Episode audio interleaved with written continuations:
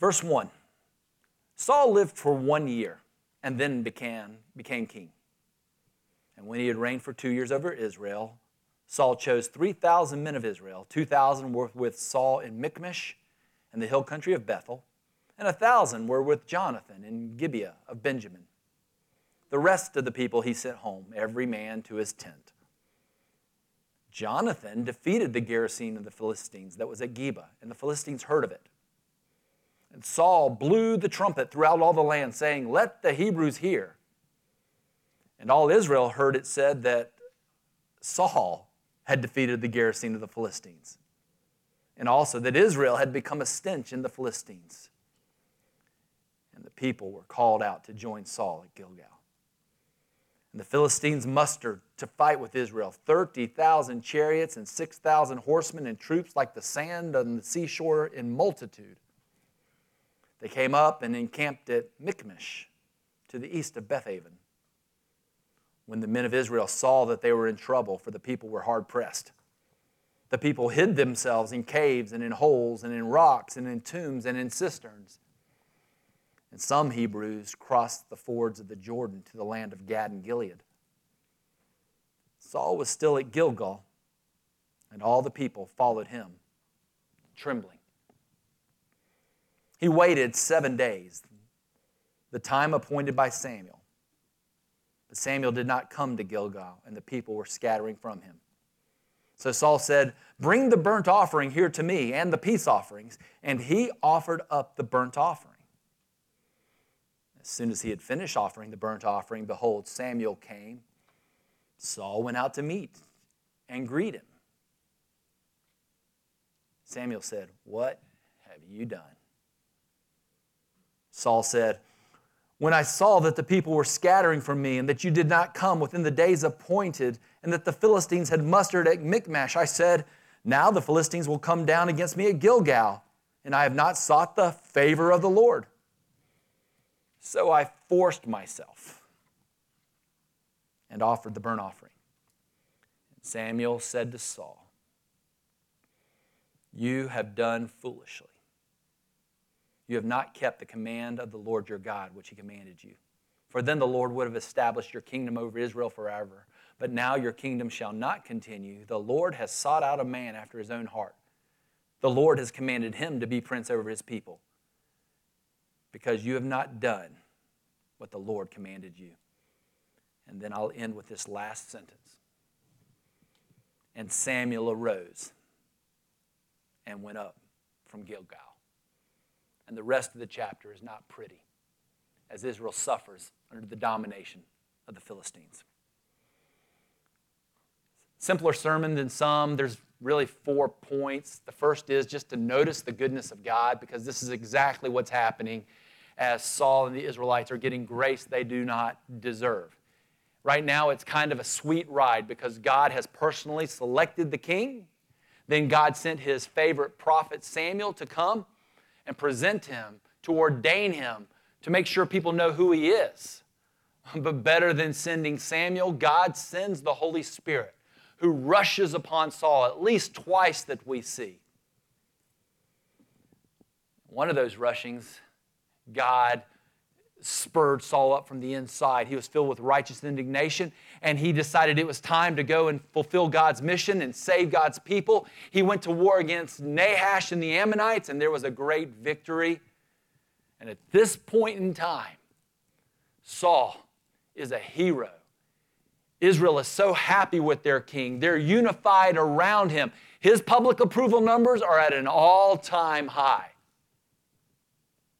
Then came the worship service. The worship service, like none other, when I think God poured out His Spirit again and there was revival in the land. All the people understood there was a God. All the people understood they had sinned. All the people understood that they deserved death. All the people confessed their sins, talked to the priest, their mediator, asked him to pray for them, and all the people heard God is not angry with you. There is no need to fear. And they all swore fidelity to God as they understood oh, there's blessings with obedience and there's curses with disobedience. As for us and for our king, we will follow the Lord. What a day of revival. Like I said, it's a sweet day in Israel. But at the beginning of chapter 13, I think several years have passed. Our English translations are different. I can explain that to you later. But several years have passed. The young, tall, and handsome Saul has a son named Jonathan, who's quite a warrior in his own stead, as you see here. Saul, who has access to 330,000 troops, has now sent everybody home. Is that because the mission is accomplished? I mean, he keeps 3,000, 2,000 with him, 1,000 with his son a little bit further south, in close connection with one another, but he sends everyone else home. Meanwhile, the Philistines are still ravaging the land. He has not fulfilled his mission. We see a passive leader someone who's not fighting for God's honor and those underneath his realm of authority. A poor leader he is. But Jonathan, his son, shines brightly. You're going to see him shining again over and over again. Jonathan appears to be kind of the model of the disciple who honors the Christ, the anointed one, the Messiah, the king that God chooses, regardless of who that king is. So Jonathan takes his 1,000 men and he mops up in Geba at one of the garrisons or one of the governors near him. He just wipes them out. And Saul, Saul is elated. Never has a father been more proud of his boy. That's my son. Saul, he blows the trumpet. It's the war trumpet. He's emboldened. His son has now led him as he's like, it's time for action. And all the Israelites hear, what? Did you notice that when I read it? All the Israelites hear, Saul has won a great victory. Are you kidding me? Have you ever seen a leader somewhere who takes credit for something that someone else does? That's what Saul does here. And in a little while, Saul will do the exact opposite when he does wrong. Is he will explain away his actions. That's another sign of a poor leader being passive, taking credit for that which other people do, and not taking responsibility when you sin. This is who Saul is. Well, what happens at this point? Israel gathers. Israel gathers at Gilgal. Why are they at Gilgal? Well, we know earlier, a couple chapters back, God told Saul or God told Samuel to tell Saul, I need you to do what your hand finds to do and then go and wait for me at Gilgal. I believe that's a few years back. But I think this must have been either recommunicated or this is standard operating procedures that Saul, before he goes to war, is to gather at Gilgal. Why? Because that's where God shows up with his priest. And when God shows up with his priest, you have someone instructing you, someone praying for you, someone leading you in worship, someone who may even receive special command from the Lord and be able to tell you how you're going to achieve victory, or basically sit back and watch the Lord achieve victory for you. So everybody's at Gilgal, and this is just all good news. How is God going to do this? How is God going to win the victory? Will he use 318 servants as he did against five kings with Abraham? Will he use pestilence as he did with Egypt? Will he use fire and brimstone as he did with Sodom?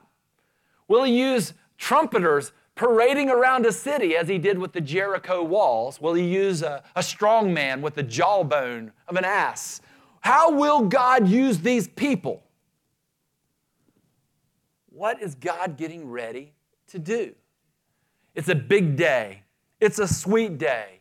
At Gilgal, we have the King of Kings with his prophet Samuel, his priest Samuel, and his king Saul. This is sweet. And God is going to be glorified.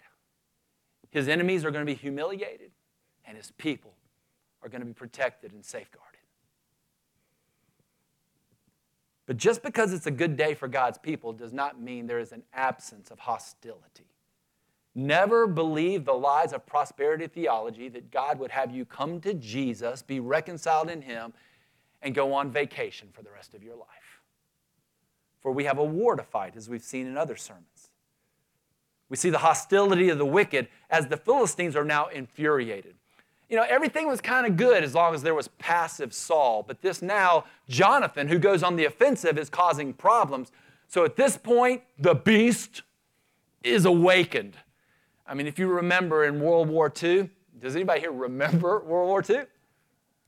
I don't. I've seen the History Channel. But America was kind of staying out of it until Pearl Harbor. And it's almost like, oh, no, you didn't. Or maybe some of us remember 9 11. We even have a country song that we like to talk about. That there was a day when they sent those planes into our buildings, and Uncle Sam got up and shined his shoes because he was ready to, to go do some business. And the rest of the world just waited to see the red, white, and blue raining down on you, as the song goes. But the idea was there was this sleeping giant until you awakened it. Well, that's what you see with wickedness here. Philistines are kind of sharing property with God's people. Jonathan has his way with them at one garrison, and now there's going to be hell to pay. We see a huge number of chariots. Maybe not quite 30,000. There may have been a scribal error there. I can show you that later. Huge number of chariots, huge number of horsemen, and so many soldiers that it looks like God's covenant promises have been with them. They're like the sand of the seashore. And they are gathered and they're getting ready to just wipe out Israel. Saul and his people are at Gilgal, and what are they doing? They are waiting. And while they wait, the Philistines gather their forces. While they wait, the Philistines march on Michmash.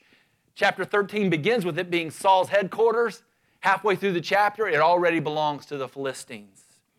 While Saul and the Israelites wait, the Israelites start recognizing the trouble. They realize they're hemmed in. It's like they're, they're caught between Egypt and the Red Sea, and they have this incredible fear seizing them. And while they wait for God and his prophet to show up, the Israelites, trembling with fear, start taking off for the hills, for the rocks, for the holes, for the caves, for the tombs, anywhere they can hide. Some even are AWOL going across the Jordan River. They're deserters. They're not going up against this enemy of God and God's people. From a human perspective, things are not looking good. Anyone could recognize this. Saul is outarmed, he's outmanned. The Philistines are organizing themselves. His people, they're heading for the hills and God's prophet is nowhere to be found. These are desperate days. And these are days when Saul takes matters into his own hands. Maybe the big transition point right there. In your most desperate days, will you take matters into your own hand? Will you wait upon God's priest? Or will you do the work and become your own self priest? This is where we see the sin of self priesting. Saul believes in God. He really does. I mean, he's seen what God has done. He knows God has chosen him. God has shown a bunch of signs to him at different times, making sure he knows you're just the king of the King of Kings. Saul knows he needs God's wisdom. He needs to know what God wants him to do. He knows he needs God's forgiveness. It's always good to have Samuel offering sacrifices for sin. He needs God's favor. It is God who gives, He takes away. It is God who makes rich, He makes poor. It's God who blesses, and the God who allows curse. So he knows that he needs help from God. He, he, he has enough common sense to know I'm not really the divine power in the world who holds the whole world in his hands. I need his help. And so too have many religions throughout the day as they figure out ways to stroke the deity to, or keep him from being angry, or offering him food sacrifices that pleasure him so that they may then be blessed by the God that they may not love, but at least they fear. Saul knows that God is real, that he needs God's help. It's desperate. So he meets at the house of worship. He meets at Gilgal. And there he is. Let's give him some cred for at least being at the place where divine favor can be found. But he grows impatient with the timing and the methodology of God. He doesn't like what the God has determined is going on around him, which is quite often our case. We know we're not God, we know we need his help, but we frankly don't like him. But we're still gathered before him because we just don't want him to hurt us. So Saul decides he's waiting and waiting and waiting, and he can wait no longer, which means it's time for him to self perform. He's going to bring about the favor that he desires. He's going to be his own priest. How does he serve as a priest? Three things you might write down. First, he self priests by instructing himself. Oh, he knows clearly what Moses has said in the, in, in the Torah that there are these men called prophets who don't ordain themselves. They are chosen by God from a certain tribe, and they are the ones who are to lead in worship and offer sacrifices. He also knows what Samuel has said. He's received revelation, he's been instructed. Samuel has said, Go to Gilgal and wait. But he decides, I don't like God's instructions. I will be a law unto myself. I will write my own moral code. I will write my own worship regulations. I'll do what seems wise in my own eyes. And he instructs himself. He believes he's capable of determining that which pleases God. He imagines God will then ex- smile and accept his way of doing things. He self priests and instructs himself. Secondly, he self priests and blesses himself. Now, he needs the blessing of victory in war. He needs the blessing of not losing too many men, maybe not even losing his own life. So, what does he do? In order to secure the blessing of God, he engages in spiritual rituals. You might even call it religious practice. Why is he offering these sacrifices? Not because he loves God, but he needs the blessings of God. He wants the spiritual gifts more than the spiritual giver. And so now he is willing to offer his sacrifices in order to stroke the magic lamp, to pray the magic d- beads, to, to do something that will cause God to respond in the way he wants it, God to handle, uh, respond. Well, Saul offers his sacrifices. He now reasons he is good to go. He's guaranteed the favor of God by just engaging in ceremonial duties. Some of you may be here today and may have even given in the offering because you think that if you do your duty, it'll go better for you this week. Saul's sure he's got the favor of God. He's good to go. That's when Samuel arrives. Now, I imagine a child climbing up on the counter, taking the top off of the cookie jar, with his hand in the cookie jar, who has already eaten one cookie and has the chocolate residue around his lips, with his hand back in the cookie jar when mom enters the kitchen. And quickly, he looks up and says, Oh, I was just grabbing a cookie so I could come see you and ask if I could have permission to eat one with the chocolate residue around his mouth. This is kind of like Sam, uh, Saul's attitude before Samuel. He has just finished offering the sacrifices. And Samuel appears, and I think Saul's kind of looking sheepishly, like, oh boy. So what does he do? He oversells. Greetings. And in the words of the Hebrew text, the next thing he does is he greets and he actually blesses Samuel. He really thinks he is the priest. Glad to have you here. So nice of you to come. We were just hoping you would arrive. Are you here ready to lead us in worship? I added a little bit to that. He meets and blesses Saul. Samuel is having none of it. He looks directly at him and he asks a question, which is really not a question, it's just an accusation. Self priest, what have you done? We know enough from Scripture to know how well this story would have gone if Saul would have fallen to his knees and confessed his sin of self priesting. Because your whole Bible is full of Nineveh like grace where God promises destruction and relents. God promises damnation and then saves. God promises curses for disobedience, but ends up blessing those who are disobedient. The whole Bible is full of people like David will when he says, I have sinned, and yet God doesn't take the kingdom from him. The biggest issue here is not the sin. The biggest issue is the lack of repentance, of thinking, I have performed well enough, I am not going to bow the knee and kiss the ring. Oh, how this story would have gone, but Saul's response is poor. He has acted like the self priest and instructed himself. He has acted like the self priest and blessed himself. Now he acts like the self priest and justifies or defends himself. Notice he didn't say, Well, what's wrong? He knows something's wrong. I think he already has his excuses made up. It's the Philistines. They're gathering against me. It's the people. They're taking off. It's the prophet. Where have you been? All this is handling, being handled under the oversight of God, who is supposed to make us all have a happy homecoming. What's he doing? He's like uh, Adam, blaming God for his sin, blaming Eve for his sin.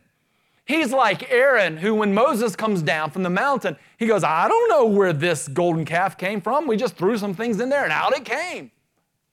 He's blame shifting, he's defending himself.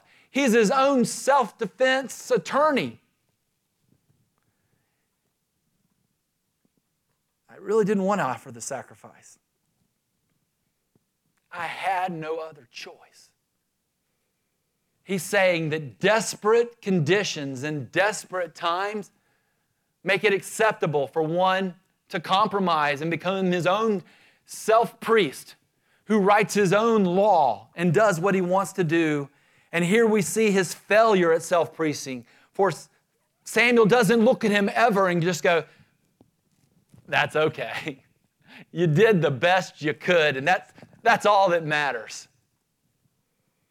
He declares Saul's condition.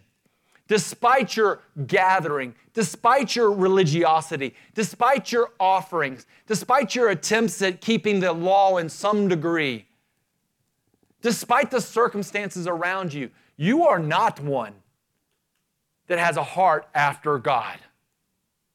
You are one who is foolish. You are one who does foolishness. You are one who does not care about God's commandments. You are guilty. You're a horrible defense attorney. And then he says, I've already got your successor in mind. There's going to come one after you who does have a heart for me. Oh man, sometimes his habits will prove that he looks more like the devil than he does Jesus Christ. But David will be one who, at least in his heart, because he has a new heart given him by God, will repent of his sin. Then he says, But there are consequences. Your son is not going to be on the throne. There's not going to be a dynasty of people from the line of Saul. And there are other consequences. You could read them later on in your text today as the Philistines, they start taking over. They're wiping up, they're owning God's people. As a matter of fact, no one is allowed to even have their own swords or spears. They take away the right of people to defend themselves. And then they tax them by saying, when you want your farm implements sharpened, you have to come to us and overpay for that. They control the access to, to even work on their own fields. And this is the situation that chapter 13 ends in. You have Samuel looking at him going, Your heart is bad. Your successor has been named. The consequences for your children and family are horrible because of your self priesting, and so too for your people. That's how chapter 12 ended. Happy is the king and his people who follow the commands of the Lord. The same could be true for our nation. We are most blessed when our home, household leaders, our church leaders, and our governmental leaders follow the wisdom found in the scriptures. Happy is the king and his people. who followed the commands of the Lord. But then perhaps the most sad thing is that final sentence I read to you. With that, Samuel left. Samuel's going down the road and Saul's over here. No prophet. Doesn't need one. No priest. Don't need one. I'm my own priest. No revelation, no word of God, no instruction, no intercession, no means of seeking divine favor from God. Saul's on his own, king in his own world, without Samuel, without God. And it goes way down here from here, way downhill from here. He starts off enjoying the victory and the honor of the Lord, having revival. Chapter 13 ends with an excommunication between he and the priest as he says, I'll be my own priest. And how does it spiral down from here? Saul, who was the little c Christ, which I've told you means the anointed one or means the Messiah, he was a little c Christ, God's anointed. Saul, who was God's Christ, from this point on, becomes God's Antichrist. For the new Messiah who is set up, his name will be David. You'll learn about him in chapters to come. There will be no one who hates him more than Saul.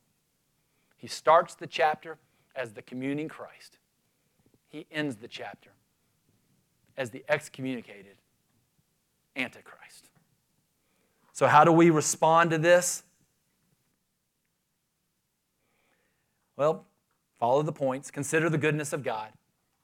Israel has desired another king from last week's sermon. They have forgotten him, forsaken him, and fornicated. And yet God still blesses Israel. That's our story. Consider the kindness of God. Secondly, consider the hostility of the wicked. We are in war. There are Philistines all around us. There are Nahashes that are the serpents. There are Philistines, there are Ammonites, there, and there's a bunch of others that we got to do war against. But in our situation, the war is the devil, the world, and our flesh. As I said before, we are not in vacation. We are not to be passive. We are not to sit back and compromise and just share space with wickedness. We ought to be more like Saul in his best of days or Jonathan throughout his days. God has called us to engage in war. This is what we are to do not only for God's glory, but for those underneath our realms of authority. And so we are not on a cruise ship, we're on a warship. And never ought we to fear. We saw Jonathan can enjoy victory. We'll see it next week that he can enjoy victory when it looks like the odds are against him, but that old phrase is true. God and his individuals make a majority regardless of the numbers.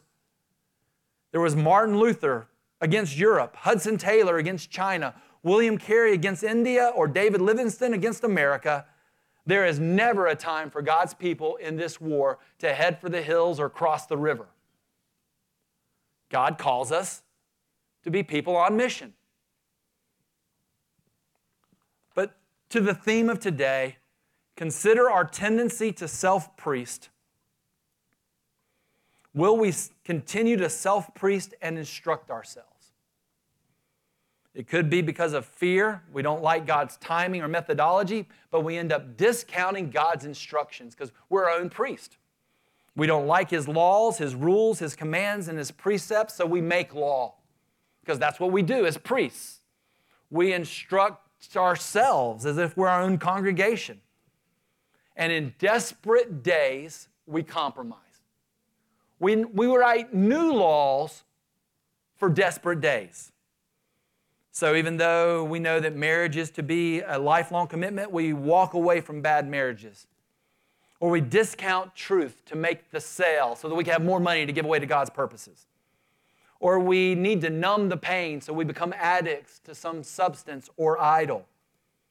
Or we're students and we cheat to make the grade or to keep the grade so that we can get the nod to college, so that we can get the job we want, so that we can make our parents happy.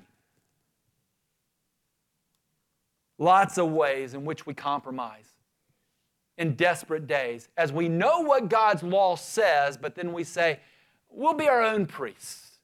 We'll instruct ourselves. And God will smile and say, no big deal. We don't want to be that. We don't want to be self priests and instruct ourselves. We also don't want to be self priests and bless ourselves.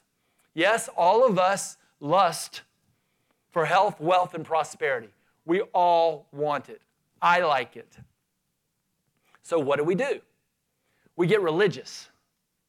We gather together and we say our prayers, sing our songs, give our sacrifice, all in an effort to somehow date or court the deity and get him to do for us what we want him to do for us. We're our own priests, thinking that if we just perform, he will bless us. He may bless us by harming us. He may bless us by not taking away the thorn, but giving us grace. He may bless us by not taking the burden off our shoulders, but strengthening our backs. He may bless us by making us so weak that we have to have brothers around us holding up our arms so that we can even pray. God's blessing does not look like what we think it does in this American world. And you don't get the duty, the job of thinking you come and do your religious rituals, and somehow now you have earned His favor. Any good things that ever come to you is only because of His grace. I know that in my life, one of the things that I say is that I really believe that prosperity theology worked not in the world of my money or in the world of my happiness, but man, did I think it worked in regards to my children. That if I just went through the motions and performed good enough, they wouldn't backslide. That if I had them baptized and then catechized, and then we brought them into the church and they came to the table, and they were found on Sunday morning and Sunday night and Wednesday night, and then they went to youth group, and then we did Christian education and sent them to Christian camps in the summer. That somehow, through my performing, God owed me children that wouldn't rebel. Is there anyone else here who had that fantasy? But it's just not true. Now, I'm not in any way saying we should not seek to do that which is right. But any idea that we can perform to get his blessing ought to be further from our mind than it is today. Let it go. Any blessings, prosperity, health, peace, money, anything is only his grace. Don't think that you're going to be the self performing priest who strokes God well enough that he gives you a tip of a blessing that you desire. Finally, Will we continue to be self priests and defend ourselves? Oh, that Saul would have just fallen to his knees and confessed his sin. But he was the fool, denying his depravity, pretending that somehow it's all gone away somewhere. He was the fool taking credit for Jonathan's success when he didn't deserve it. He was the fool, declaring his own self righteousness, discounting his sin, blaming others, believing he had merited enough before God, offering his own sacrifice, and walking out of there absolutely sure he was good to go. This, my friends, is the self priesting that you see in religion today. Knowing there is a God, knowing there is a deity, knowing that we need his help, then partnering with him as if he does 50% and we do 50 or 75 25 or 99 or 1 singing stuff like in Christ alone but not for a moment really believing it because we think that the great high priest needs us to self priest to finish that which he has begun but that's not going to be us any longer and it's not going to be us coming to the table today we will not continue our horribly sinful self priesting. To do so is vain and foolish, harmful to ourselves and our families. It ignores the finished work of Jesus Christ. And if you come to the table today thinking that you have adequately repented, confessed your sins, prepared yourself for the table, abstained from some big sin list that you've made up in your own mind, and done enough good deeds and loved your neighbors sufficiently to get yourself to the table, you're a self priest like Saul, and you're offensive to God. He looks at us. He says, What have you done? Don't you know what I have done? I'm the Father who has sent my only Son to earn your righteousness and die for all your sins, and you're acting as if that's not enough, but you got to keep the show going. He stands before us all saying, What have you done? And so today, the only people who should come forward are those who know their sin and know their righteousness, their robe of righteousness, is only gifted from Jesus Christ. And you are falling on your knees saying, I am ready to just confess my sin and receive the pardon. The words from last week's sermon Don't fear, you have done this evil. What a beautiful invitation that is to you today. You have done this evil. I have done this evil. But because we have a priest, he looks at us now and he says, Don't fear. This is not religion, folk. This is not you partnering with Jesus. This is not what you hear across evangelical America where God does his part, but now you got to cooperate with him. This is a covenantal gift, one way to you for anyone who raises their hand or comes forward and says, I am not worthy. There is a great sin of being one's self priest. And Jesus even dies for that sin.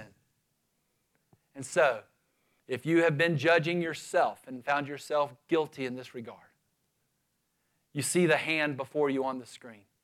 Just imagine that's Christ at the table today. He's the host.